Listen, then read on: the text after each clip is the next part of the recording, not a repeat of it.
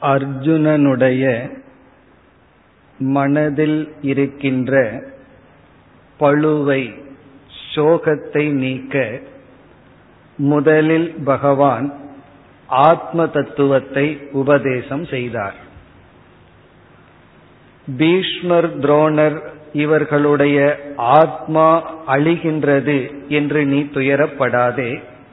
காரணம் ஆத்மா என்ற ஒரு தத்துவம் அழிவதில்லை. அதைத் தொடர்ந்து அனாத்மாவினுடைய அடிப்படையில் நீ துயரப்பட வேண்டிய அவசியம் இல்லை என்று உபதேசித்தார். அர்ஜுனன் நினைக்கலாம் நான் அவர்களுடைய ஆத்மாவை நினைத்து துயரப்படவில்லை அவர்களுடைய உடலை நினைத்து துயரப்படுகின்றேன். அவர்களுடைய பிரிவை நினைத்து நான் துயரப்படுகின்றேன் என்று கூறினால் மாற்ற முடியாத ஒன்றை நாம் ஏற்றுக்கொள்வதை தவிர வேறு வழி இல்லை. நமக்கு விருப்பமில்லாத ஒரு சூழ்நிலை வெளியே இருக்கின்றது. அதை குறித்து நாம் ஏற்றுக்கொள்ளாமல் துயரப்பட்டு கொண்டிருந்தால் நம்முடைய துயரம் அந்த சூழ்நிலையை மாற்றப் போவதில்லை. ஒரு கால் நம்முடைய துயரம் சூழ்நிலையை மாற்றுகிறது என்று வைத்துக் கொள்வோம். அந்த துயரத்தை நாம் வரவேற்போம். காரணம் என்ன? நம்முடைய துயரம் வெளி சூழ்நிலையை மாற்ற காரணமாக அமைகிறது. ஆனால் துயரம் வெளி சூழ்நிலையை மாற்றப் போவதில்லை. ஆகவே துயரம் வெறும் அனர்த்தம் பிரயோஜனமற்று துயரத்திற்கு துயரத்தை தவிர வேறு பலன் கிடையாது. ஆகவே பகவான் கூறுகின்றார் அபரிகாரியார்த்தே பரிகாரம் இல்லாத விஷயத்தில் நீ துயரப்பட்டு என்ன பலன்? இதனுடைய பொருள் வெளியே நடக்கப் போகின்ற பீஷ்மர் துரோணர் இவர்களுடைய மரணத்தை இவர்களுடைய பிரிவை நீ ஏற்றுக்கொண்டுதான் ஆக வேண்டும் பொறுத்து கொள்ள வேண்டும் அதை தவிர வேறு வழி இல்லை என்று கூறி முடித்தார்.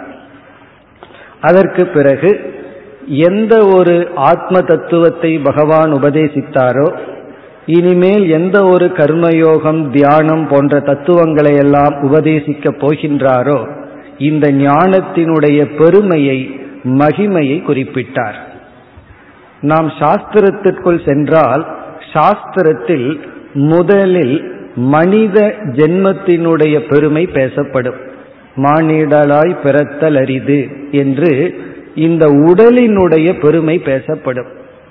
எதற்காக வேதாந்த சாஸ்திரத்துக்குள்ள போனோம்னா மனித ஜென்மத்தினுடைய மகிமையை பேசுகிறார்கள் என்றால் இந்த உடலிலிருந்து நாம் மோக்ஷம் என்கின்ற மேலான பலனை அடைய முடியும். மிருக சரீரத்திலிருந்து அதெல்லாம் அடைய முடியாது. ஒரு பொருளிலிருந்து அந்த பொருளிலிருந்து மட்டும் அடையக்கூடியதை அடைந்தால் அந்த பொருளை நாம் முழுமையாக பயன்படுத்தியதாகின்றது. ஒரு உதாரணம் சொல்வார்கள். காட்டில் ஒரு பெண் வந்து சமைப்பதற்காக மரங்களை சேகரித்துக் கொண்டிருக்கின்றாள். அவள் அறியாமையுடன் கூடியவள் விவரம் தெரியாதவள். அப்படி அவள் சமைக்கிறதுக்கு சேகரித்த கட்டைகளில் சந்தனக்கட்டையும் அவளுக்கு கிடைத்தது. சந்தனக்கட்டையின் மகிமை தெரியாமல் சமைப்பதற்கு பயன்படுத்துகின்றாள். அப்பொழுது அந்த ஸ்லோகத்தில் என்ன சொல்லப்படுகிறது? சந்தனக்கட்டையை சமைப்பதற்கு பயன்படுத்தினாலும் பிரயோஜனம் இருக்கின்றது. ஆனால் அதை எதற்கு பயன்படுத்தலாம்? அதுபோல் மனித ஜென்மத்தை மிருகங்கள் போல் பிறத்தல் இன்பத்தை அனுபவித்தல் உறங்குதல் இறத்தல் என்ற நிலையில் இருந்தால் அதிலேயும் ஒரு சுகத்தோடு தான் இருந்து செல்கின்றோம். ஆனால் இந்த ஜென்மத்திலிருந்து முழுமையான பயனை அடையவில்லை. எதற்கு சமம் என்றால் சந்தன கட்டையை சமைப்பதற்கு சமம் என்று கூறுகின்றார். அப்படி இந்த மனித ஜென்மத்தினுடைய பெருமை இதனால் தான் மோட்சத்தை அடைய முடியும். இதை காட்டத்தான் பகவான் இந்த ஞானம் அரிதிலும் அரிது. இதை உபதேசிப்பவர்கள் இதை கேட்பவர்கள் இதனுடைய பலன் இதெல்லாம் அரிது என்று உபதேசம் செய்து முப்பதாவது ஸ்லோகத்தில் முடிவுரை செய்கின்றார். என்ன முடிவுரை என்றால் ஆத்மாவின் அடிப்படையிலும் அனாத்மாவின் அடிப்படையிலும் துயரப்பட வேண்டிய அவசியம் இல்லை. தேஹி நித்தியம் அவத்தியோயம் தேகே சர்வசிய பாரத. ஹே அர்ஜுனா இந்த தேகத்துக்குள் இருக்கின்ற தேகியான ஆத்மா என்றும் அழியாதவன். தஸ்மாத் சர்வாணி பூதாணி நத்துவம் சோச்சிது மர்ஹசி ஆகவே நீ எந்த ஜீவனை குறித்து துயரப்பட வேண்டிய அவசியம் இல்லை. அதாவது துயரத்துக்கான உண்மையான காரணம் இல்லை என்று இந்த தலைப்பை பகவான் நிறைவு செய்கின்றார். இனி அடுத்த ஸ்லோகத்திலிருந்து வேறு தலைப்புக்கு வருகின்றார். இப்பொழுது நாம் முப்பத்தி ஓராவது ஸ்லோகத்துக்கு செல்கின்றோம். இங்கு என்ன கருத்தை பகவான் பேசுகின்றார்? அர்ஜுனன் நினைக்கலாம் பீஷ்மர் துரோணர் இவர்களுடைய ஆத்மா இவர்களுடைய அனாத்மா இந்த இரண்டு அடிப்படையிலும் நான் இப்பொழுது துயரப்படவில்லை சஞ்சலப்படவில்லை. ஆனால் இந்த யுத்தம் என்கின்ற ஒரு செயல் அதர்மமாக இருக்கின்றது. நான் பாபத்தை செய்ய வேண்டியது வரும் என்று துயரப்படலாமே. அவர்கள் மரணம் அடைவது இயற்கை என்றால் அது இயற்கையாக நடக்கட்டும். அதற்கு நான் ஏன் காரணமாக வேண்டும்? ஆகவே என்னுடைய செயலானது அதர்மமாக இருக்கலாம் அல்லவா? நான் அதர்மத்துக்கு பயந்து துயரப்படுகின்றேன். என்று அர்ஜுனன் நினைக்கலாம். இப்ப இப்ப அர்ஜுனனுடைய துயரத்துக்கு மூன்றாவது காரணம் வருகின்றது. முதல்ல பகவான் வந்து ஆத்மாவை நினைச்சு துயரப்படுகிறாயான்னா இல்லைன்னு நிரூபிச்சிட்டார். உடலை நினைத்து துயரப்படுகின்றாயா? அவர்களுடைய உடலினுடைய அழிவை நினைத்து துயரப்படுகின்றாயா? அதற்கு இல்லை அவசியம் இல்லைன்னு பகவான் கூறிவிட்டார். அர்ஜுனன் சொல்லலாம் நான் இரண்டையும் குறித்து துயரப்படவில்லை. அவர்களுடைய மரணத்தை நான் ஏற்றுக்கொள்கின்றேன். ஆனால் அதற்கு நான் ஏன் காரணமாக வேண்டும்? இந்த செயல் அதர்மமான செயல் அல்லவா? ஆகவே நான் துயரப்படுகின்றேன். அதர்மத்தை கண்டு நான் அஞ்சுகின்றேன் என்று அர்ஜுனன் நினைக்கலாம். அதற்கு இனி பதில் பகவான் கொடுக்க போகின்றார். உண்மையிலேயே ஒரு மனம் அதர்மத்திற்கு பயப்பட்டால் அந்த மனதை பகவான் சாத்விகமான மனம் அப்படின்னு சொல்றார். அந்த பயத்தை சாத்விகமான பயம் என்று சொல்கின்றார். காரணம் என்னவென்றால் தர்மா தர்ம விஷயங்களில் நமக்கு அதர்மத்தில் ஒரு பயம் ஏற்படுவதும் கூட ஒரு தெளிவான நல்ல மனதினுடைய செயல்பாடுதான். பயமும் கூட நம்மை பாதுகாக்கின்ற ஒரு விதமான உணர்ச்சி. ஒரு கால் பயமே முழுமையாக நம்மை விட்டு நீங்கிவிட்டால் அவன் ஞானியாக இருந்தால் அதர்மத்துக்கு செல்ல மாட்டான். இல்லை என்றால் அந்த பயமின்மையே அதர்மத்தில் அவனை அழைத்து சென்று விடும் அதனாலதான் ஒரு அறிஞர் மிக அழகாக கூறினார் நாம ஏன் அதர்மம் செய்யக்கூடாது பாபம் செய்யக்கூடாது என்றால் இந்த பாபம் என்ன செய்யுமாம்? ஏற்கனவே நமக்குள் செய்து வைத்துள்ள பாபங்கள் என்ன செய்யுமாம்? அல்லது பாபத்தின் வழியாக பணத்தை சம்பாதித்தல் பதவியை சம்பாதித்தல் அல்லது மற்ற உறவினர்களை சம்பாதித்தல் இப்படி பொய்மையாக பொருளை ஈட்டினால் அந்த பொருள்களெல்லாம் நம்ம என்ன செய்து விடுமாம்? அதர்மம் செய்தால் மனதில் ஏற்படுகின்ற பயத்தை நீக்கிவிடுமாம். இப்ப பொய்யா பணத்தை சேகரிச்சுட்டோம் அப்படின்னா அந்த பணம் என்ன செய்யும்? நாம் என்ன நினைச்சிட்டு இருக்கோம்? எப்படியாவது பணத்தை சம்பாரிச்சிட்டோம்னா போதும். அது நமக்கு பாதுகாப்பை கொடுக்கும் நினைக்கிறோம். ஆனா அந்த பண தர்மப்படி வரவில்லை என்றால் அந்த பணம் நம் மனதில் இருக்கின்ற பயத்தை நீக்கும். எப்படி நீக்கும்னா எனக்கு தான் பணம் இருக்கே எனக்கு தான் பதவி இருக்கே ஆட்கள் பலம் இருக்கே என்று ஒரு பொய்யான தைரியத்தை கொடுத்து இந்த செல்வமானது நம்மை அதர்மத்தில் தள்ளிவிடும். அதனாலதான் தர்மம் என்னைக்கும் தோல்வி அடைவதில்லை. சத்தியமேவ ஜெயதேனா தர்மமேவ ஜெயதே. தர்மம் தான் என்றும் வெல்கின்றது. அப்படி இப்பொழுது அர்ஜுனனுக்கு தர்மத்தை குறித்து பயம் வருகின்றது. நான் வந்து பீஷ்மர் துரோணருடைய மரணத்தை ஏற்றுக்கொள்கின்றேன். பிரிவை சகித்துக் கொள்கின்றேன் பழகிக் கொள்கின்றேன். ஆனால் நான் அதர்மத்தில் ஈடுபட்டு விடுவேனா என்ற பயம் எனக்கு வருகிறது. இதுவும் சாத்விகமான மனதினுடைய லட்சணம். துரியோதனனுக்கு இந்த பயம் வரவில்லை. அதனால்தான் அவன் அழிந்து கொண்டே சென்றான். அப்படி தர்ம விஷயத்தில் அர்ஜுனனுக்கு குழப்பம் வருவதை பகவான் யூகிக்கின்றார். அதாவது அர்ஜுனனுடைய முகத்தை பார்த்து பகவான் யூகிக்கின்றார்னு நாம் எடுத்துக்கொள்ள வேண்டும். என்ன? இனிமேல் பகவானுடைய உபதேசம் தர்மத்தின் அடிப்படையில் இப்பொழுது அர்ஜுனனுக்கு உபதேசம் செய்கின்றார். இனி என்ன செய்கின்றார் என்றால் அர்ஜுனா தர்மத்தின் அடிப்படையில் பார்த்தாலும் நீ இப்பொழுது யுத்தம் செய்வதுதான் சரி. இந்த யுத்தம் உன்னுடைய கடமை தர்மத்துக்கு உட்பட்டிருக்கின்றது. ஆகவே அந்த பயமும் வேண்டாம். அதை குறித்தும் நீ துயரப்படாதே. நான் அதர்மத்தில் ஈடுபட்டு விடுவேனோ? பாபம் எனக்கு வந்து விடுமோ? என்ற பயம் அல்லது வருத்தம் அல்லது சோகம் வேண்டாம் என்று தர்மத்தை அர்ஜுனனுக்கு பகவான் போதிக்கின்றார். அதாவது உன்னுடைய செயல் தர்மத்துக்கு உட்பட்டிருக்கின்றது. ஆனா அர்ஜுனனுடைய மனதில் வருகின்ற பயத்துக்கும் சோகத்துக்கும் சரியான காரணம் இருக்கின்றது. அதர்மம் செய்து விடுவேனோ என்ற பயம் நமக்கு வந்தால் அந்த பயத்தை நாம் காப்பாற்ற வேண்டும். காரணம் என்ன? அது அதர்மத்திலிருந்து அந்த பயம் நம்மை காப்பாற்றும். இப்பொழுது அர்ஜுனனுக்கு அந்த பயம் வருகிறது. ஆனா சில சமயங்கள்ல என்ன செய்து விடுவோம்? தர்மமாவே செயல் பண்ணுவோம். ஆனா இது தப்பா அப்படின்னு ஒரு பயம் வரும். அதைத்தான் நாம் நீக்க வேண்டும். அந்த இடத்துல நம்ம வந்து எது தர்மம் எது அதர்மம் என்று தெரிந்து தர்மப்படி நம்ம செயல்படும் பொழுது பயம் இல்லாமல் செயல்பட வேண்டும். எந்த விதமான பயமோ குற்ற உணர்வோ இல்லாமல் அந்த தர்மத்தில் ஈடுபட வேண்டும். அதற்கான உபதேசத்தை பகவான் இப்பொழுது துவங்குகின்றார். அதை துவங்கி இந்த உபதேசத்தை முடித்து பிறகு அப்படியே கர்மயோகத்திற்குள் பகவான் நுழைய இருக்கின்றார். இனி இந்த முப்பத்தி ஓராவது ஸ்லோகத்தில் என்ன சொல்கின்றார் என்பதை பார்ப்போம். ஸ்வதர்மம் அபிச்ச அவேக்ஷிய. ஸ்வதர்மத்தின் அடிப்படையில் பார்த்தாலும் ஸ்வதர்மம் அபி. ஸ்வதர்மம்னா நம்முடைய கடமை.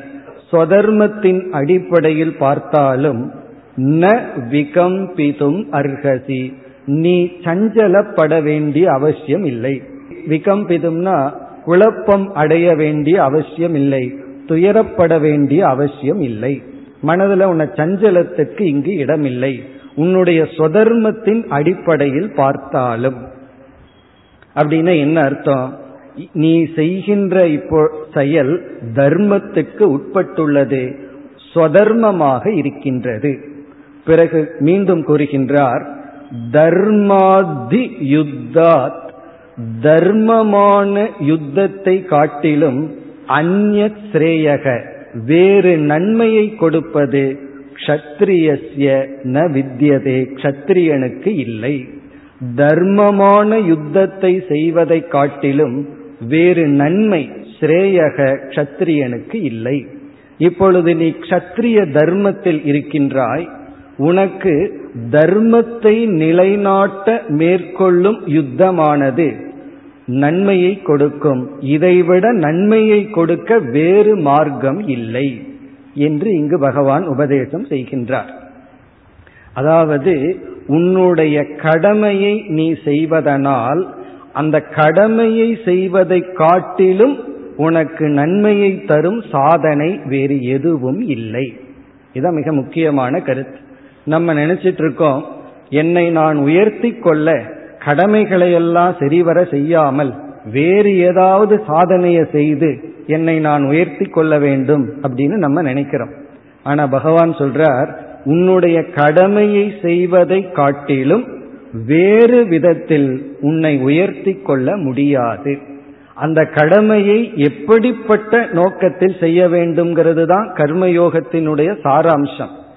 ஆனா கர்மயோகத்தினுடைய முதல் படியே அந்த கடமை சொதர்மமாக இருப்பது அல்லது தர்மத்திற்கு உட்பட்டு இருத்தல். இப்ப கர்மயோகம்னு நம்ம சொல்லிவிட்டால் அதனுடைய ஃபர்ஸ்ட் கேட் அல்லது முதல் படியில தர்மம் தான் வந்து நிற்கும். தர்மப்படி உன்னுடைய செயல் இருந்தால் அதை காட்டிலும் உன்னை உயர்த்த வேறு மார்க்கம் இல்லை. இப்ப இந்த இடத்துல நம்ம தர்மத்தை இரண்டாக பிரிக்கின்றோம். ஒன்று சாமானிய தர்மம் இனி ஒன்று விசேஷ தர்மம். சாமானிய தர்மம் என்றால் எல்லா மனிதர்களுக்கும் எல்லா காலத்திலும் எல்லா சூழ்நிலைகளிலும் பொதுவாக இருக்கின்ற தர்மம். மனிதனுக்கு மனிதன் மாறுபடாது இடத்துக்கு இடம் மாறுபடாது காலத்துக்கு காலம் மாறுபடாது. உதாரணமாக வேதமானது ஒரு சாமானிய தர்மத்தை உபதேசிக்கின்றது. ந ஹிம்சியாத் சர்வ பூதானி எந்த ஜீவர்களையும் ஹிம்சை செய்யாதே. எந்த ஜீவர்களையும் துன்புறுத்தாதே. யாருக்குமே கஷ்டத்தை கொடுக்காதே. இது வந்து காமன் ரூல் இதுல வந்து ஆளுக்கு ஆள் வேறுபடுவதெல்லாம் கிடையாது. ஆனால் இந்த சாமானிய தர்மம் என்று ஒன்று இருக்க விசேஷ தர்மம் என்று இனி ஒன்று இருக்கிறது. இந்த விசேஷ தர்மம் என்றால் மனிதனுக்கு மனிதன் மாறுபடுகின்ற காலத்துக்கு காலம் இடத்துக்கு இடம் மாறுபடுகின்ற தர்மம். இது வந்து ஸ்பெசிபிக் தர்மா. இந்த விசேஷ தர்மத்தை தான் இங்கு பகவான் ஸ்வ தர்மம் என்று அழைக்கின்றார். ஸ்வதர்மம் என்றால் தனக்கு இருக்கின்ற கடமை. அது வந்து விசேஷ தர்மம். பொதுவாக சாமானிய தர்மமும் விசேஷ தர்மமும் சேர்ந்தே தான் போகும்.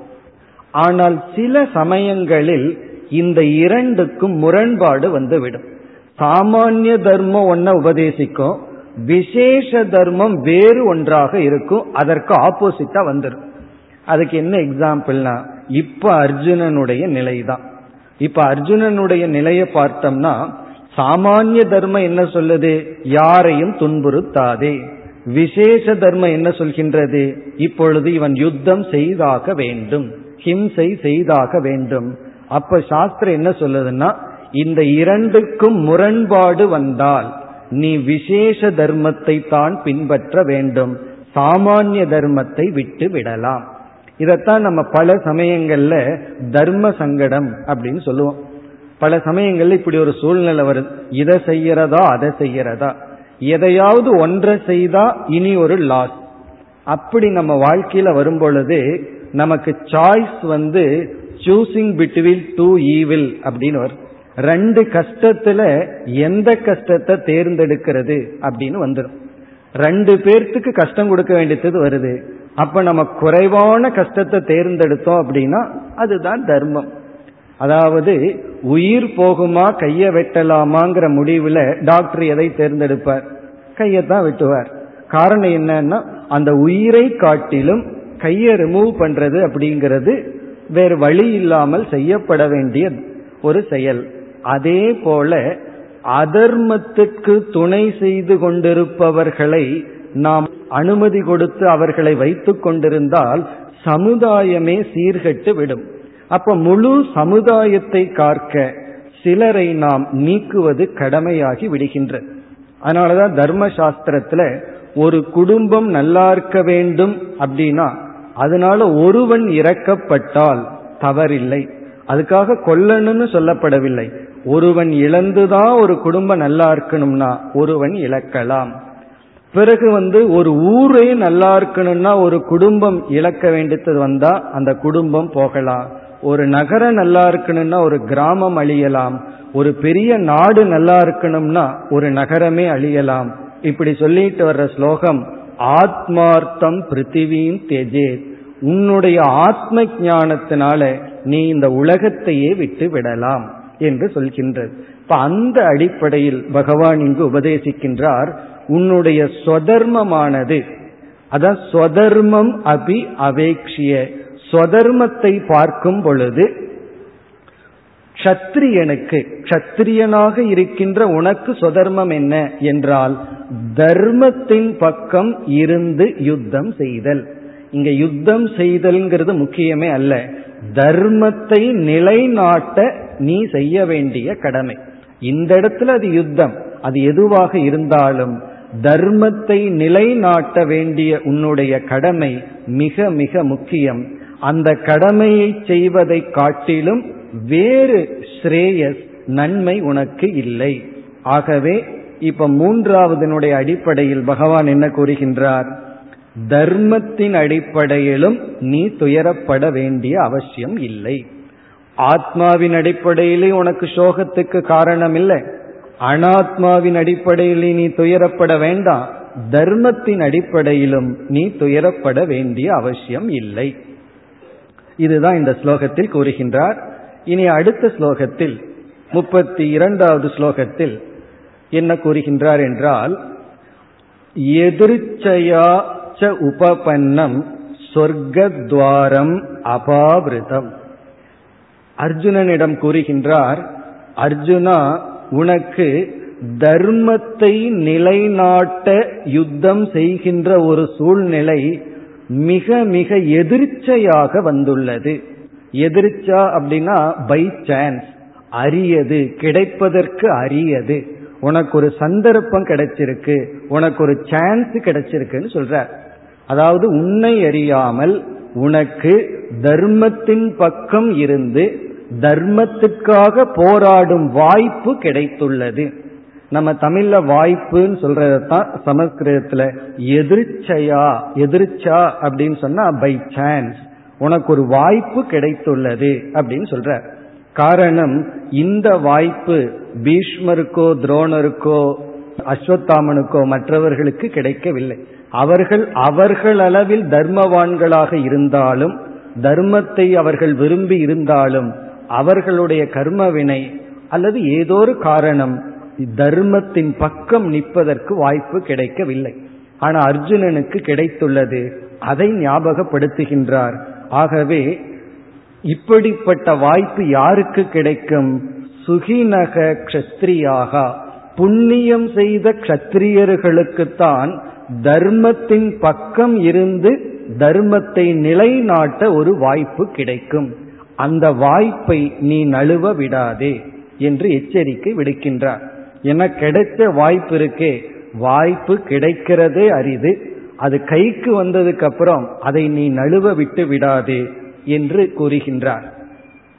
நம்முடைய வாழ்க்கையில பார்த்தாலும் பல சமயங்கள்ல நம்மை உயர்த்துவதற்கு பகவான் வாய்ப்பு கொடுத்திருப்பார். அதை நம்ம பல சமயங்கள்ல நழுவ விட்டு விடுவோம். அதாவது ஒருவருக்கு உதவி செய்கின்ற வாய்ப்பு அதாவது தகுதியானவருக்கு உதவி செய்கின்ற வாய்ப்பு கிடைக்கிறதே அரிது. ஏன்னா தகுதியானவர்களே அரிது. அப்படி இருக்கும் பொழுது தகுதியானவர்களுக்கு உதவி செய்ய நமக்கு வாய்ப்பு கிடைத்திருந்தால் அதுவே அரிது. இந்த வாய்ப்புன்னு சொன்னா மனம் பொருளாதார சூழ்நிலை உடல் நிலை அல்லது கஷத்திரிய தர்மம். இப்ப இந்த இடத்துல அர்ஜுனனுக்கு வந்து உடல் வலிவு இருக்கின்றது அறிவு இருக்கின்றது சக்தி இருக்கின்றது தர்மத்தின் பக்கம் அவன் இருக்கின்றான். அவன் வந்து போர்க்களத்தில் ஒரு முக்கியமான அங்கத்தை வகிக்கின்றான். இப்படி ஒரு வாய்ப்பு அவனுக்கு கிடைத்துள்ளது. அதே போல நமக்கும் தான் தவம் செய்ய தானம் செய்ய மற்றவர்களுக்கு உதவி செய்ய ஒரு வாய்ப்பு கிடைத்திருந்தால் அந்த வாய்ப்பு கிடைக்கிறதே அரிது. பகவான் வந்து உதவியை வாங்குபவர்களாக நம்மை வைக்காம உதவி செய்பவர்களாக ஒரு கால் நமக்கு வாய்ப்பு கொடுத்தால் அந்த வாய்ப்பை நாம் பயன்படுத்தி கொள்ள வேண்டும். அப்படி பயன்படுத்தி கொண்டுட்டு யாரு நம்மிடமிருந்து பயனடைந்தார்களோ அவர்களுக்கு மானசீகமா நம்ம தான் நன்றி சொல்லணும். அவர்கள் நன்றி அவர்கள் சொல்வார்கள். ஆனா வாய்ப்பு எனக்கு கிடைத்துள்ளது என்று நாம் தான் மகிழ்ச்சியை அடைய வேண்டும். அதைத்தான் இங்கு குறிப்பிடுகின்றார் புண்ணியம் செய்த கஷத்திரியர்களுக்குத்தான் வாய்ப்பு கிடைக்கும். அதாவது தியாகம் செய்ய உனக்கு வாய்ப்பு கிடைத்துள்ளது. என்ன யுத்தம்னு சொன்னா யார் வெல்வார்கள் தோற்பார்கள்னு தெரியாது. ஒரு கால் நீ இறந்தாலும் அது என்ன ஆகும்னு பிறகு சொல்ல போறார். ஆனால் தர்மத்தை நிலைநாட்ட உயிரையே பணயமாக வைத்து தர்மத்தை நிலைநாட்ட உனக்கு வாய்ப்பு கிடைத்துள்ளது. அதை நீ நழுவ விடாதே என்று கூறுகின்றார். இது எதற்கு சொல்றார்னா நீ வந்து தர்மத்தின் பக்கம் இருக்க இதுதான் உன்னுடைய கடமை. இந்த கடமையை செய்வதற்கு மேல் உன்னை உயர்த்தி கொள்ள வேறு மார்க்கம் இல்லை என்று உபதேசம் செய்து பிறகு அடுத்த ஒரு சில ஸ்லோகங்களில் ஒரு கால் உன்னுடைய கடமையை நீ செய்யவில்லை என்றால் பின் விளைவு என்ன என்பதை உபதேசம் செய்கின்றார். அதனுடைய வந்து ஆப்போசிட் ரிசல்ட் என்ன விளைவு என்ன அதையும் பகவான் உபதேசம் செய்கிறார். அதுவும் நமக்கு தெரிஞ்சிருக்கணும். அதாவது நாம ஏன் அதர்மத்துல போறோம் அப்படின்னா அதர்மத்தின் வழி சென்றால் அதனுடைய பின் விளைவை முழுமையாக பார்க்கின்ற சக்தி இல்லாத காரணத்தினால்தான். அதனுடைய முன் விளைவை மட்டும் பார்க்கிறோம். அதர்மத்தினால நமக்கு அப்பொழுது கிடைக்கின்ற பலனை மட்டும் புத்தி பார்க்குது. அதனுடைய பின் விளைவை பார்ப்பதில்லை. ஆகவே இங்கு வந்து பகவான் பின் விளைவை ஞாபகப்படுத்துகின்றார். ஒரு கால் கவனக்குறைவினால் நீ உன்னுடைய கடமையிலிருந்து தவறிவிட்டால் என்னவெல்லாம் நேரிடும் என்று ஒரு கற்பனை செய்து பகவான் அர்ஜுனனுக்கு ஞாபகப்படுத்துகிறார். இதுவும் நம்ம செய்ய வேண்டியது இருக்கு. ஒரு செயல் செய்தால் அதனுடைய விளைவு என்ன? விளைவு என்னன்னா பொதுவாகவே அதனால பெனிஃபிட் பிரயோஜனம் என்னங்கிறது தான் நம்ம புத்தி பார்க்கும். அதனுடைய லாஸ் அதனுடைய இழப்பு என்ன என்று நம்முடைய புத்தி பார்க்காது. அதனாலதான் கூறுவார்கள் யாருக்கு பக்குவமான மனம் வந்துள்ளது? எது மனப்பக்குவம்? மென்டல் மெச்சூரிட்டிங்கிறது என்ன? அப்படிங்கிறதுக்கு லட்சணம் சொல்லும் பொழுது எது சரி எது தவறுன்னு தெரிஞ்சுக்கிறது பக்குவமான மனம்னு எடுத்துக்கொள்ள முடியாதான். அது எல்லாத்துக்குமே தெரியும். திருடனுக்கும் கூட திருடுறது தப்புன்னு தெரியும். யாருக்கு தெரியாது? இப்ப இது சரி இது தவறுன்னு தெரிஞ்சுக்கிறது பக்குவமான மனம் அல்ல தவறானதை பின்பற்றினால் என்ன இழப்பு நேரிடும் என்று தெரிந்து கொண்ட புத்தி தான் கூர்மையான பக்குவப்பட்ட புத்தி.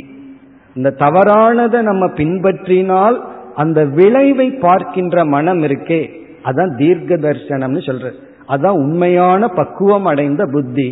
அந்த புத்தி தான் தவறை நோக்கி செல்லாது.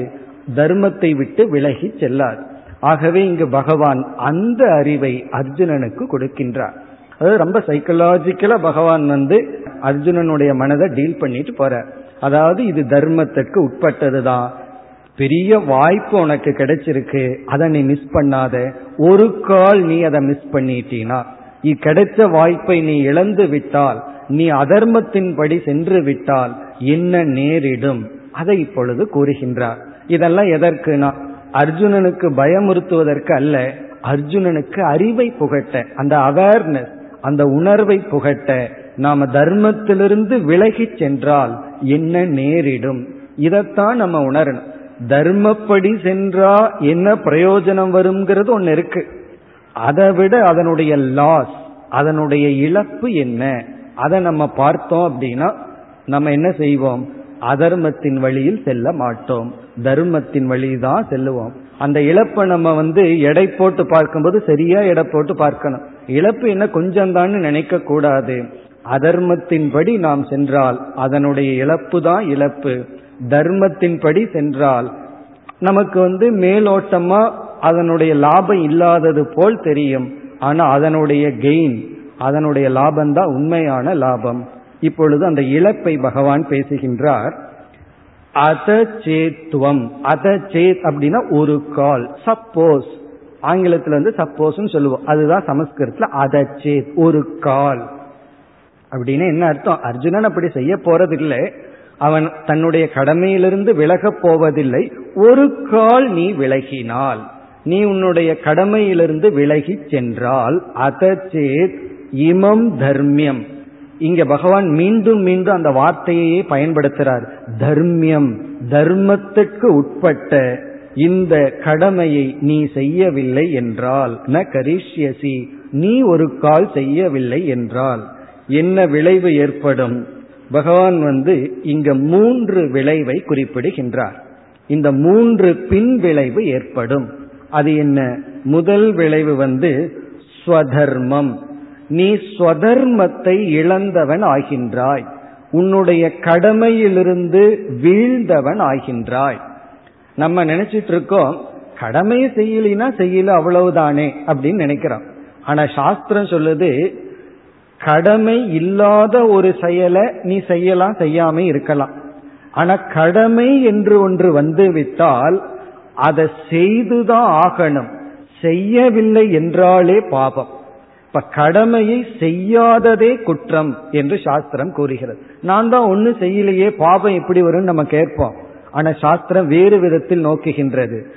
ஒரு இடத்துல நீ இருக்க உன்னுடைய அனுமதியின் பேர்ல தான் அங்க ஏதோ ஒன்று நடந்தாக வேண்டும். ஒரு தவறு நடக்கின்றது அதை நீ கண்டிக்கவில்லை என்றால்.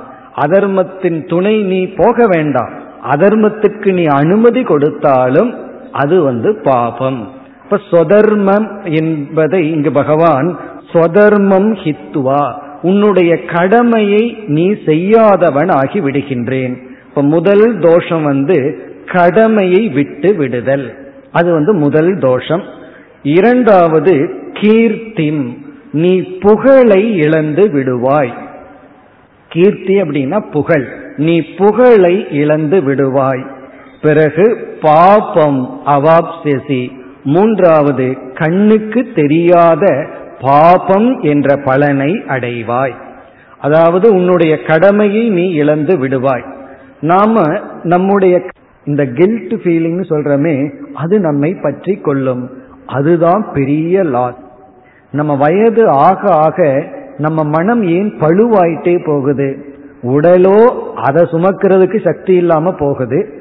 அதற்குள்ள மனதையும் சுமக்க முடியாம நம்ம ஏன் போறோம் அப்படின்னா குற்ற உணர்வுகளை எல்லாம் ஏற்றி வைத்து கொண்டு இருக்கின்றோம் அதனால கடைசி காலத்துல தனிமையில் உட்கார்ந்தோம்னா நம்ம என்னென்னலாம் நல்லது செஞ்சோமோ அது ஞாபகத்துக்கு வராது. எதெல்லாம் நம்ம செய்யலையோ செய்ய தவறினோமோ அதுதான் ஞாபகத்துக்கு வரும். அந்த குற்ற உணர்வு என்பது நம்முடைய ஆன்மீக பயிற்சிக்கு பெரிய தடையாக வந்து நிற்கும். அதனால ஒருவர் சொன்னார் ஒரு தப்ப முதல்ல செய்யும் போது பயம் வரும் குற்ற உணர்வு வரும். அப்படியே செஞ்சு செஞ்சு பிராக்டிஸ் ஆனா குற்ற உணர்வே தெரியாம போயிருமே அப்படின்னு சிலர் நினைக்கலாம். அப்படி ஒரு கல் மனம் ஆயிடுதுன்னு சொன்னா அந்த மனம் வந்து எதற்கும் பிரயோஜனம் இல்லாத மனம். துயரத்துக்கு தான் அது பிரயோஜனம். காரணம் மனம் மென்மையாக ஆகத்தான் நுண்ணிய கருத்துக்களை எல்லாம் உணர முடியும். நம்முடைய வாழ்க்கையில சாதனையே மனதை வந்து மென்மையாக்குதல் சென்சிட்டிவிட்டின்னு சொல்றது. அதாவது மனதை வந்து மென்மைப்படுத்துதல் கூர்மைப்படுத்துதல் அப்பொழுதுதான் சில நுண்ணிய உண்மைகள் எல்லாம் நமக்கு தெரியும். கண்ணுக்கு முன்னாடி ஒன்று தெரியும் ஆனா கண்ணுக்கு பின்னாடி வேறொரு காரணம் இருக்கு. அதையெல்லாம் நம்ம அறிவுல தான் உணர்ந்து கொள்ள முடியும். அப்படி நம்முடைய மனதை கல்லாக்கி இறுக்கி விட்டால் நம்ம வந்து குற்ற உணர்வு பயம் இதையெல்லாம் நீக்கி இதையெல்லாம் நம்ம கண்டுகொள்ளாமல் நம்ம வந்து கல்லாக்கி விட்டால் அந்த மனம் அறிவை அடைய வைராகியத்தை அடைய தகுதி அடையாது. வைராகியம் அறிவு விவேகம் அமைதி இதெல்லாம் அந்த மனத்துக்கு இடமே இல்லை.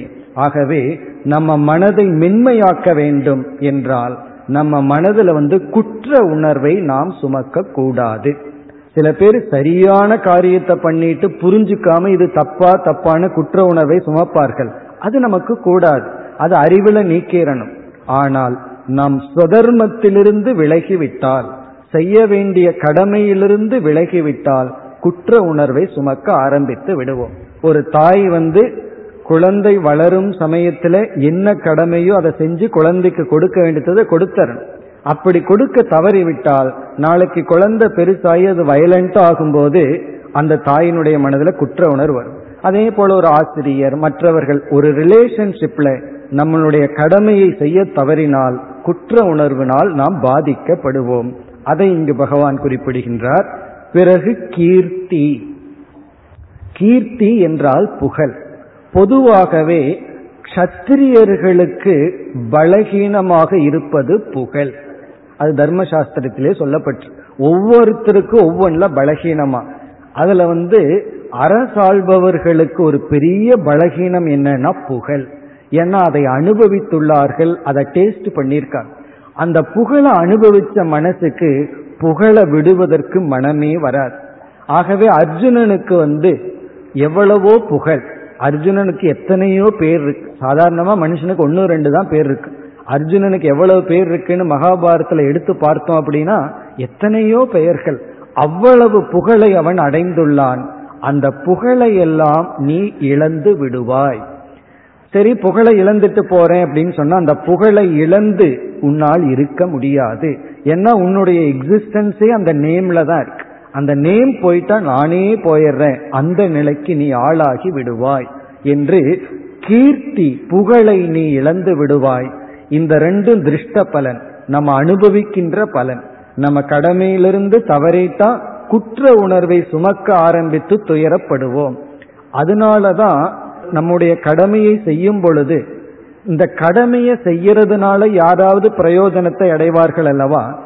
அவர்கள் திருப்பி நமக்கு செய்கிறார்களோ இல்லையோ அது வேறு. அது அவங்களுடைய டியூட்டி. நான் என்னுடைய கடமையை செய்யறேன் அதனால அவங்க திருப்பி என்ன பார்த்துக்குவாங்கிறதுக்கு அல்ல. என்னுடைய குற்ற உணர்வு போறதுக்கு செய்யற அவ்வளவுதான். அதோட ஃபுல் ஸ்டாப் அதான் கர்மயோகத்துல பகவான் சொல்ல போற நீ உன்னுடைய கடமையை செய். பலனை எதிர்பார்க்காதேன்னு சொல்றனுடைய அர்த்தம் என்ன தெரியுமோ?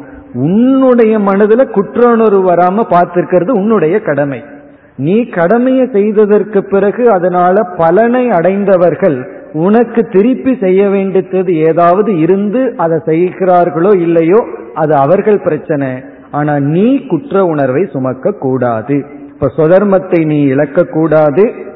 கீர்த்தி புகழையும் நீ இழக்க கூடாது. நீ யுத்தம் செய்யவில்லை என்றால் இந்த இரண்டையும் இழப்பாய். பிறகு மூன்றாவது பாபம் அவாப்சியசி நீ பாபத்தை அடைந்து விடுவாய். பாபத்தை அடைந்து விடுவாய்ன்னு சொன்னா கண்ணுக்கு தெரியாத பாபம் என்கின்ற பலன் உனக்கு வந்துவிடும் பிறகு மேலும் பகவான் இதை வர்ணிக்கின்றார். இந்த அர்ஜுனனுக்கு புகழை பற்றி வர்ணிக்கின்றார் அடுத்த மூன்று ஸ்லோகங்களில். அதாவது இகழெல்லாம் எப்படி உனக்கு வரும்? அகீர்த்திம் அபி பூதாணி கதையிஷ்யந்தி எல்லாமே உன்னை இகழ்வார்கள் என்று கூறி பிறகு என்ன சொல்றார்? க்ஷத்ரியனுக்கு வந்து புகழை அடைந்து புகழினுடைய உச்சிக்கு சென்று இகழினுடைய உச்சிக்கு செல்வது என்பது மரணத்திற்கு சமம் என்று கூறி பிறகு அடுத்ததுல என்ன சொல்றார்? அர்ஜுனன் சொல்லலாம் நான் வந்து பெருந்தன்மையாக பாபம் என்று நினைத்து இந்த யுத்த களத்திலிருந்து சென்று விட்டேன் என்று நான் சொல்லலாம் அல்லவா என்றால் மீண்டும் பகவான் ஒரு கற்பனையான வாதத்தை வைக்கின்றார் நீ பயத்தினால்தான் பின்வாங்கினாய் என்றுதான் மக்கள் நினைப்பார்கள். உன் மனதில் இருக்கின்ற கருணையை யாரும் புரிந்து கொள்ள மாட்டார்கள். அந்த கருணை இருக்கணும்னா போர்க்களத்துக்கு முன்னாடியே அதெல்லாம் வந்திருக்கணும். இவர்களை பார்த்ததற்கு பிறகு நீ திரும்பி சென்று விட்டால் உன்னுடைய மனநிலையை யாரும் புரிந்து கொள்ளாமல் பயத்திலிருந்து விலகியதாகத்தான் நினைப்பார்கள் என்று கூறி இந்த சொற்கள் எல்லாம் அவமான சொற்கள் எல்லாம் உன்னை மரணத்தை விட மோசமான நிலைக்கு கொண்டு சென்று விடும் என்று ஒரு சில ஸ்லோகங்களில் பகவான் கூறுகின்றார். பிறகு அடுத்த ஸ்லோகத்தில் அதாவது முப்பத்தி ஏழாவது ஸ்லோகத்தில் விளைவை பற்றி பகவான் பேசுகின்றார். இதோடு பகவான் வந்து நீ யுத்தம் செய்யவில்லை என்றால் என்ன ஆகுங்கிற கருத்தை நிறுத்திக் கொள்கின்றார். அது முப்பத்தி ஆறாவது ஸ்லோகம் வரைக்கும் அந்த கருத்தை கூறி பிறகு ஒரு கால் இந்த யுத்த பூமியில் நீ இறந்து விட்டால் என்ன ஏற்படும்? நீ வெற்றி அடைந்தால் என்ன ஏற்படும்? அதாவது என்ன சொல்றார்? உன்னுடைய கடமையை செய்வதன் மூலமாக மரணமே உனக்கு வந்தால் அது நல்லது. கடமையை செய்யாமல் இருப்பதை காட்டிலும் மரணம் வந்தாலே அது நல்லதுன்னு சொல்றார். இப்ப இதிலிருந்து பகவான் வந்து நம்முடைய கடமைக்கு எவ்வளவு முக்கியத்துவம் கொடுத்து பேசுகின்றார் என்று நமக்கு விளங்குகின்றது. ஹதோவா பிராப்சியசி சொர்க்கம். நீ கொல்லப்பட்டால் சொர்க்கத்துக்கு செல்வாய். ஏன்னா இவன் இன்னும் ஆத்ம தத்துவத்தை எல்லாம் உணரவில்லை. ஆகவே இவன் மோட்சத்துக்கு செல்வான்னு பகவானால சொல்ல முடியாது. நீ உன்னுடைய கடமையை செய்து அதனால் இறந்தால் உனக்கு சொர்க்கம் என்ற நல்ல பதவி கிடைக்கும். இல்ல அர்ஜுனன் சொல்வான் நான் எனக்கு வந்து என் மேல் அவ்வளவு கான்பிடன்ஸ் இருக்கு. நான் இறக்க மாட்டேன். நான் வெல்வேன் என்றால் ஜித்வா நீ இந்த யுத்தத்தில் வெற்றி கொண்டால் போக்ஷசே மகிம் இந்த பூமியை நீ அனுபவிப்பாய். ரெண்டும் பாசிட்டிவா சொல்றார். இறந்தாலும் சொர்க்கலோகத்துல போய் இன்பமா இருப்ப. நீ வெற்றி கொண்டாலும் இந்த ராஜ்யத்தை நீ அனுபவிப்பாய். தஸ்மாத் உத்திஷ்ட கவுந்தேய ஹே அர்ஜுனா ஆகவே எழுந்திரு. உன்னுடைய கடமையை செய்ய என்று நீ நிச்சயம் செய்து கடமையை செய்வேன் என்று நிச்சயம் செய்து எழுந்திரு என்று முப்பத்தி ஏழாவது ஸ்லோகத்துடன் இந்த விசாரத்தை பகவான் முடிவு செய்கின்றார். ஒவ்வொரு முறை தஸ்மாத் ஆகவே அப்படின்னு சொல்லும்போது ஒரு டாப்பிக்கை முடிக்கின்றார் அர்த்தம். இப்ப இதுவரை பகவான் சொல்லி இருக்கின்றார் ஆத்மாவின் அடிப்படையில் அனாத்மாவின் அடிப்படையில் தர்மத்தின் அடிப்படையில் புகழினுடைய அடிப்படையில் பார்த்தால் அல்லது சொர்க்கம்ங்கிற அடிப்படையில் பாப புண்ணியத்தின் அடிப்படையில் பார்த்தா நீ வந்து துயரப்பட வேண்டிய அவசியம் இல்லை என்று கூறிவிட்டு இனி அடுத்த முப்பத்தி எட்டாவது ஸ்லோகம் மிக முக்கியமான ஸ்லோகம் இதுல தான் பகவான் கர்மயோகத்தினுடைய விதையை வைக்கின்றார். கர்மயோகத்தை ஆரம்பம் செய்கின்றார். சரி கடமையை செய்யணும்னு சொல்லிவிட்டீர்கள். ஏற்கனவே சொல்லிட்டார் கடமையை செய்வதை காட்டிலும் ஸ்ரேயஸ் நமக்கு நன்மை தருவது எதுவும் இல்லைன்னு சொல்லிட்டார். இனிமேல் பகவான் சொல்ல போறார் கடமையை செய்வதனால வர்ற ஸ்ரேயஸ் நன்மை என்ன? இந்த கடமையை நம்ம எந்த பாவனையில் ஆட்டிடியூட்ல செய்யணும்? எது நம்முடைய கடமை? எப்படி செய்ய வேண்டும்? என்ற கர்ம யோகத்தை இனிமேல் பகவான் அறிமுகப்படுத்த போகின்றார்.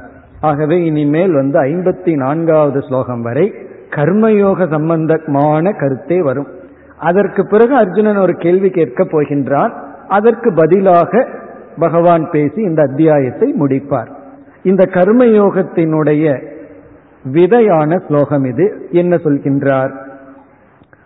சுகதுக்கே சமே கிருத்வா லாபா லாபோ ஜெயா ஜெயோ. ததோ யுத்தாய யுஜ்யஸ்வ நைவம் பாபம் அவாப்சசி இதுதான் ஸ்லோகம். அதாவது முதல் வரியில சுக துக்கம். சுக துக்கம்னா இன்பம் துன்பம். சுகம்னா இன்பம் துக்கம்னா துன்பம். லாபம் அலாபம். லாபம் நஷ்டம். லாபம்னா நமக்கு தெரியும் நஷ்டம்னா நமக்கு தெரியும். ஜெயம் அஜயம் வெற்றி தோல்வி. இவைகளையெல்லாம் என்ன செய்ய வேண்டுமா? சமே கிருத்வா. இவைகளை சமமாக பாவனை செய்து இவைகளையெல்லாம் சமமாக பாவித்து சமமாக மனதில் புரிந்து கொண்டு அல்லது ஏற்றுக்கொண்டு உன்னுடைய கடமையில் உன்னை நீ ஈடுபடுத்தி கொள் அப்படின்னு சொல்ற. இப்ப இதுல பார்த்தோம்னா இன்பம் துன்பம் லாபம் அலாபம் வெற்றி தோல்வி. இதுல பார்த்தோம் அப்படின்னா வெற்றி வந்து லாபத்துக்கு காரணம். நம்ம வெற்றியை அடைஞ்சோம் அப்படின்னா நமக்கு அது லாபத்தை கொடுக்கும். லாபம் வந்து இன்பத்துக்கு காரணம். அப்படி நம்ம பார்க்கணும். சுகம் லாபம் ஜெயம். இது மூன்று ஒரே ஆர்டர்ல இருக்கு. ஜெயம்னா வெற்றி. வெற்றி வந்து லாபத்திற்கு காரணமாகும். லாபம் அடைஞ்சா உடனே இன்பத்தை அடையும். நம்ம வந்து அக்கௌண்ட்ஸ்ல வந்து ப்ராஃபிட்டை பார்த்து இப்படி இருப்போம். சந்தோஷப்படுவோம். இந்த ப்ராஃபிட் லாபம் எப்ப வரும்னா நம்ம பிசினஸ் சக்சஸ் ஆகும் பொழுது. அப்ப சக்சஸ் வந்து கெயினை கொடுக்கும். கெயின் வந்து இன்பத்தை கொடுக்கும். அதே போல ஆப்போசிட் தான். அதாவது தோல்வி அடைந்தால் அது நஷ்டத்தில் முடியும். நஷ்டமானது துக்கத்தில் முடியும். இப்படி இரண்டு விதமான ஆப்போசிட் அனுபவங்கள் இருக்கு. அத பகவான் இங்கு குறிப்பிட்டு சமே கிருத்வா. இவைகளை சமப்படுத்தி உன்னுடைய கடமையில் ஈடுபட வேண்டும். இப்ப இதனுடைய அர்த்தத்தை நம்ம பார்த்துட்டோம். இனி இதனுடைய உள் அர்த்தம் என்ன என்று பார்க்க வேண்டும். அதாவது கர்ம யோகம் என்பது நாம் செய்கின்ற அதே செயல்தான். இப்ப வந்து ஒருவர் இடத்துல நீங்கள் ஆன்மீக சாதனை பண்ணணுங்கிறதுக்காக தவம் செய்யுங்க கோயிலுக்கு போங்க ஏதாவது ஒரு புதிய செயலை சொன்னா அவங்க என்ன சொல்லலாம்? எனக்கு நேரம் இல்லை எத்தனையோ கடமைகள் இருக்கு டியூட்டி இருக்கு அதையெல்லாம் நான் விட்டுட்டு எப்படி சாதனை செய்வதுன்னு சொல்லலாம். அதை நம்ம ஏற்றுக்கொண்டுதான் ஆக்கணும் ஆனா பகவான் என்ன சொல்றார்? உன்னுடைய கடமையைத்தான் நான் செய்ய சொல்றேன். கடமைக்கு மேல எக்ஸ்ட்ரா தபச பின்னாடி பார்த்துக்குவோம். ஓவர் டைமை பின்னாடி பார்த்துக்குவோம். முதல்ல நம்மளுடைய டியூட்டி அதை நான் இப்பொழுது உனக்கு உபதேசிக்கின்றேன். உன்னுடைய கடமையையே செய்ய வேண்டிய பாவனையுடன் செய்தால் அது கர்ம யோகமாக மாறுகிறது. அதனால யாருக்குமே கர்மயோகம் பண்றதுக்கு நேரம் இல்லைன்னு சொல்ல முடியாது. கர்மயோகம் பண்றதுக்கு நேரம் இல்லைன்னா தூங்குறதை தவிர வேற எதுவும் செய்ய முடியாது. காரணம் என்ன? நம்ம எந்த செயல் செய்தாலும் அந்த செயலுக்கு பின் இருக்கின்ற பாவனை ஆட்டிடியூடு அதுதான் அது கர்மமா அல்லது கர்ம யோகமானு நிர்ணயம் செய்கின்றது அப்படி நம்ம அந்த செயலை இரண்டாக பிரிக்கின்றோம். ஒன்று நாம செயல்ல ஈடுபடுபவர்களாக இருக்கின்ற நாம். இனி ஒன்று செயலினுடைய பலனை அனுபவிக்கின்ற நாம் அப்படின்னு பிரிச்சிடறோம். அதாவது ஒரு செயலை செய்யறோம் செயலினுடைய விளைவை அனுபவிக்கின்றோம். இந்த கர்ம யோகத்துல என்ன பேசப்படும்னா செயல் செய்பவனாக இருக்கின்ற நீ என்னென்ன பாவனையுடன் செயல் செய்ய வேண்டும். பிறகு செயலினுடைய விளைவை நீ அனுபவிக்கும் பொழுது என்னென்ன பாவனையுடன் நீ அந்த விளைவை ஏற்றுக்கொள்ள வேண்டும். இதுதான் கர்மயோகத்தினுடைய அச்சாணி. அதுல இங்க பகவான் என்ன செய்கின்றார் நீ செயலினுடைய பலனை அனுபவிக்கும் பொழுது எப்படிப்பட்ட மனநிலையில் பலனை நீ வரவேற்க வேண்டும்? நம்ம நம்மளுடைய கடமையை செஞ்சிடறோம். செஞ்சதற்கு பிறகு கடமையினுடைய பலன் ஒன்று நமக்கு வரும் அல்லவா? அந்த பலனை நீ எப்படி எதிர்நோக்க வேண்டும்? அதுதான் கர்மயோகத்தினுடைய ஒரு அங்கமாக இந்த இடத்துல பேசுகின்றார். இனிமேல் வருகின்ற ஸ்லோகங்கள்ல பூரா கர்மயோகத்தை தான் பகவான் பேச போற நம்ம இனி பார்க்கும் பொழுது நமக்கு தெளிவாக விளங்கும். இப்ப இந்த இடத்துல முதல் கருத்து இந்த உலகத்திலிருந்து பலனை நாம் வாங்கும் பொழுது நம்முடைய மனநிலை எப்படி இருக்க வேண்டும்? இதுதான் ரொம்ப முக்கியம். காரணம் நம்ம வந்து கடமையை நல்லா செஞ்சிருப்போம். அந்த பலனை வாங்கும் பொழுது நம்ம மனதில் இருக்கின்ற எதிர்பார்ப்பினுடைய தவறினால் நம்ம துயரப்படுவோம். கடமையை செய்யாம இருந்து துயரப்பட்டா அது லாஜிக் அதுக்கு ஏதோ நியாயம் இருக்கு. நம்ம தப்பு பண்ண துயரப்படுறோம். சில பேர் சரியாகவே கடமையை செய்திருப்பார்கள். ஆனால் அந்த கடமையினுடைய விளைவை சந்திக்கும் பொழுது சரியான அறிவில்லாமல் அந்த விளைவில் இவர்கள் வைக்கின்ற எதிர்பார்ப்பினால் ஏமாற்றத்தை அடைந்து துயரத்தை அடைவார்கள். அது மட்டுமல்ல துயரத்தை அடைஞ்சிட்டா மட்டும் பரவாயில்ல. அவர்கள் வேற ஒரு தத்துவத்திற்கே வந்து விடுவார்கள். நியாயமா வாழ்ந்தோம்னா பொழைக்க முடியாது. நான் என்னுடைய கடமையை செய்தேன். ஆனா ரிசல்ட்டை பார்க்கும் பொழுது கடமையை செஞ்சிருக்க கூடாதுன்னு தோணுது. அப்படியெல்லாம் சொல்வார்கள் ஒரு பையன் வந்து பெரியவனானவுடன் பெற்றோரை விட்டுட்டு போயிட்டான். உடனே அவர் சொல்றார் நான் இவ்வளவு நாளா அவனை ஒழுங்கா வளர்த்துனது தப்பு அப்படின்னு சொல்றார். அப்படின்னு என்ன? இவர் ஒழுங்கா அவனை வளர்த்தி ஆளாக்கி இருக்கார் அது வந்து தப்பாகி விட்டது ஏன் இப்படி எல்லாம் தத்துவம் பேசுகின்றார்? அது அவருடைய பிலாசபி உருவாகி விட்டது ஏன்னா அந்த சூழ்நிலையை சந்திக்கின்ற மனதில் ஒரு குறை இருக்கின்றது. அதனால இவர் செஞ்சது தப்பு அப்படி நாம் நினைக்கின்றோம். இந்த தர்மத்திலேயே இந்த கர்மா தீரிய தவறா புரிஞ்சிட்டா இப்படித்தான் நம்ம நினைப்போம். பொதுவா ஒருவர் வந்து அதர்மத்துல ஈடுபட்டு இருக்கார். பொய் சொல்றாரு ஏமாற்றுகின்றார். அவர் வந்து வியாபாரம் நல்லா இருந்து சந்தோஷமா இருக்கார். இனியொரு வந்து நேர்மையா இருக்கார். அவர் கஷ்டப்பட்டு இருக்கார். இதை நம்ம வந்து கண்கூடமா பல இடங்கள்ல பார்க்கிறோம். உடனே நமக்கு அந்த எத்திக்ஸ் மேலேயே அந்த தர்மத்தின் மீது நம்பிக்கை போயிடும் நம்ம என்ன சொல்றோம்? இவன் தவறு பண்ணிட்டு இருக்கான் ஆனா சந்தோஷமா இருக்கான். இவனோ நேர்மையா இருக்கான் ஆனா கஷ்டப்படுறான். அதனால என்ன முடிவு பண்றேன்னா நானும் நேர்மையா இருக்க மாட்டேன். இப்படி நம்ம முடிவு பண்றோம். இது வந்து எப்படி தவறான கொள்கை அப்படின்னு சொன்னா நம்ம ஒரு ராங் ஜட்ஜ்மெண்ட் போட்டுறோம். நம்மளுடைய அந்த கணக்குல தப்பு வந்தாச்சு. எப்படி என்றால் இன்று ஒருவன் அதர்மத்துல ஈடுபட்டு கொண்டிருந்து சுகமா இருக்கான்னா இந்த அதர்மம் அவனுக்கு சுகத்தை தரவில்லை. அவன் சுகமா இருக்கிறது வேறு ஏதோ காலத்துல அவன் புண்ணியம் பண்ணியிருக்கான் அது அவனுக்கு இன்பத்தை கொடுத்து கொண்டு இருக்கிறது இப்ப பண்ற அதர்மம் பிறகு அவனுக்கு துக்கத்தை கொடுக்க போகுது. பிறகு ஒருத்தன் தர்மப்படி இருக்கான் துயரப்பட்டு இருக்கான்னா இந்த தர்மம் அவனுக்கு துயரத்தை கொடுக்கவில்லை. நம்ம அப்படி கனெக்ட் பண்ணிடுறோம். இம்மீடியட் கனெக்ஷன் கொடுத்துட்றோம். அவன் பட்ட துயரத்துக்கு இவன் ஏற்கனவே செய்த பாபம் இவனுக்கு இப்ப துயரத்தை கொடுத்து கொண்டிருக்கின்றது. பிறகு இப்பொழுது செய்து கொண்டிருக்கின்ற தர்மம் பிறகு இவனுக்கு இன்பத்தை மகிழ்ச்சியை மேன்மையை கொடுக்க போகின்றது. நம்ம என்ன கால்குலேஷன் மிஸ் பண்ணிடுறோம் அப்படின்னா அதர்மம் பண்ணிட்டு இருக்கிறவன் சுகமா இருக்கான்னா இந்த அதர்மம் இமீடியட்டா சுகத்தை கொடுக்குதுன்னு நினைக்கிறோம். தர்மப்படி வாழ்றவன் துயரப்படுகின்றான்னா தர்மம் இவனுக்கு துயரத்தை கொடுக்குதுன்னு நினைக்கிறான் அப்படி அல்ல கர்ம தத்துவம் வந்து இந்த தர்மம் பிறகு அவனுக்கு நன்மையை கொடுக்கும். பிறகு இவன் துயரத்திற்கு காரணம். இவன் ஏற்கனவே எப்பொழுதோ செய்த பாபம். அது துயரத்தை கொடுக்கிறது. ஆகவே பாபந்தான் துயரத்தை கொடுக்கும். தர்மந்தான் சுகத்தை கொடுக்கும். மேன்மையை கொடுக்கும். இதுல வந்து தவறே கிடையாது. நாம எதுல வேணாலும் தவறு பண்ணலாம். பகவானுடைய இந்த நியதி இருக்கே. இது தவறவே தவறாது. ஆகவே இங்க பகவான் வந்து உன்னுடைய கடமையை நீ செய்ததற்கு பிறகு பலனாக உனக்கு லாபம் நஷ்டம். பிறகு வந்து வெற்றி தோல்வி இன்பம் துன்பம் இவைகள் வரலாம். சில சமயங்கள்ல இன்பத்தை விட துன்பம் தான் நம்ம பக்குவப்படுத்தும். துன்பம் தான் நமக்கு தேவைப்படுவதா இருக்கலாம். அதனால பகவான் வந்து ஒருத்தர் மீது ரொம்ப அன்பு செலுத்தணும்னு நினைச்சா துன்பத்தை தான் கொடுப்பார். இன்பத்தை கொடுத்து ஏமாத்திர மாட்டார். ஆகவே சில சமயங்கள் துன்பம் நமக்கு தேவையாக இருக்கலாம். இன்பமும் நமக்கு தேவையா இருக்கலாம். சில சமயங்கள் தோல்வி நமக்கு தேவையா இருக்கலாம். தேவையா இருக்கலாம் அல்ல தேவைதான்.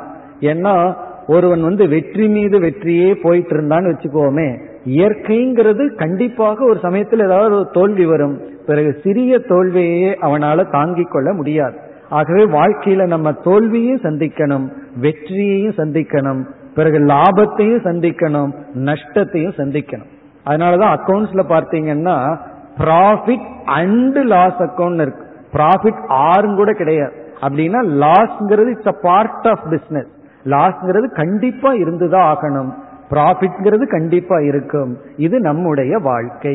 இப்போ பலன் வரும் பொழுது இது வந்து ப்ராஃபிட் இது லாஸ் அப்படின்னு நம்ம பிரிச்சு பார்த்துட்டு இதை ஏற்றுக்கொள்ளாமல் நாம் இருந்தால் இது ஏன் எனக்கு வந்தது? இது எனக்கு வந்திருக்க கூடாது. இந்த சங்கடத்தை நான் அனுபவிக்க கூடாது என்றெல்லாம் நினைச்சு நம்ம வந்து ரெசிஸ்ட் பண்றோம்னு வச்சுக்கோமே. இது வந்து பகவானுடைய சொல்லை தட்டுவதற்கு சமம். நாமெல்லாம் பக்தர்கள்னு நம்ம சொல்லிக்கொண்டு ஒருவர் மீது நம்ம பக்தி வச்சிருக்கிறோம்னா என்ன அர்த்தம்? அவர் சொல்வதை நாம் கேட்போம் அர்த்தம். நீங்க சொல்றத கேட்கவே மாட்டான் உங்க மேல அன்பு வச்சிருக்கிறேன்னா அது என்ன அன்பு? நான் உங்க மேல நான் அன்பு வச்சிருக்கிறேன்னா என்ன அர்த்தம்? நீங்க என்ன சொன்னாலும் நான் கேட்பேன்னு அர்த்தம். நாம உண்மையான பக்தர்கள் அப்படின்னா பகவான் என்ன சொல்றாரோ அதை நம்ம கேட்கணும். பகவானுடைய நியதியை ஏற்றுக்கொள்ளுதல். நாம ஏற்றுக்கொள்ளவில்லை சொன்னா பகவானையே வேண்டான்னு சொல்றதுக்கு சமம். இப்ப நான் உங்களை நான் நிராகரிக்கிறேன்னு சமம். நம்ம வாழ்க்கையில எதையெல்லாம் அனுபவிக்கின்றோமோ அது இன்பமோ துன்பமோ லாபமோ நஷ்டமோ வெற்றியோ தோல்வியோ அது இறைவனுடைய பிரசாதம். இதுதான் கர்மயோகத்தினுடைய ஆரம்பம். இப்ப எதெல்லாம் எனக்கு கிடைக்கின்றதோ மானம் அபமானம் இன்பம் துன்பம் எதெல்லாம் எனக்கு வருகின்றதோ அந்த இடத்துல எனக்கு சாய்ஸ் கிடையாது.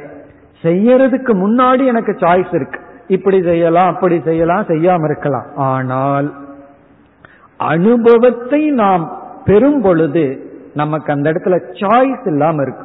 தேர்ந்தெடுக்கிற வாய்ப்பு இல்லாமல் நாம் பலனை அனுபவிக்கின்றோம்.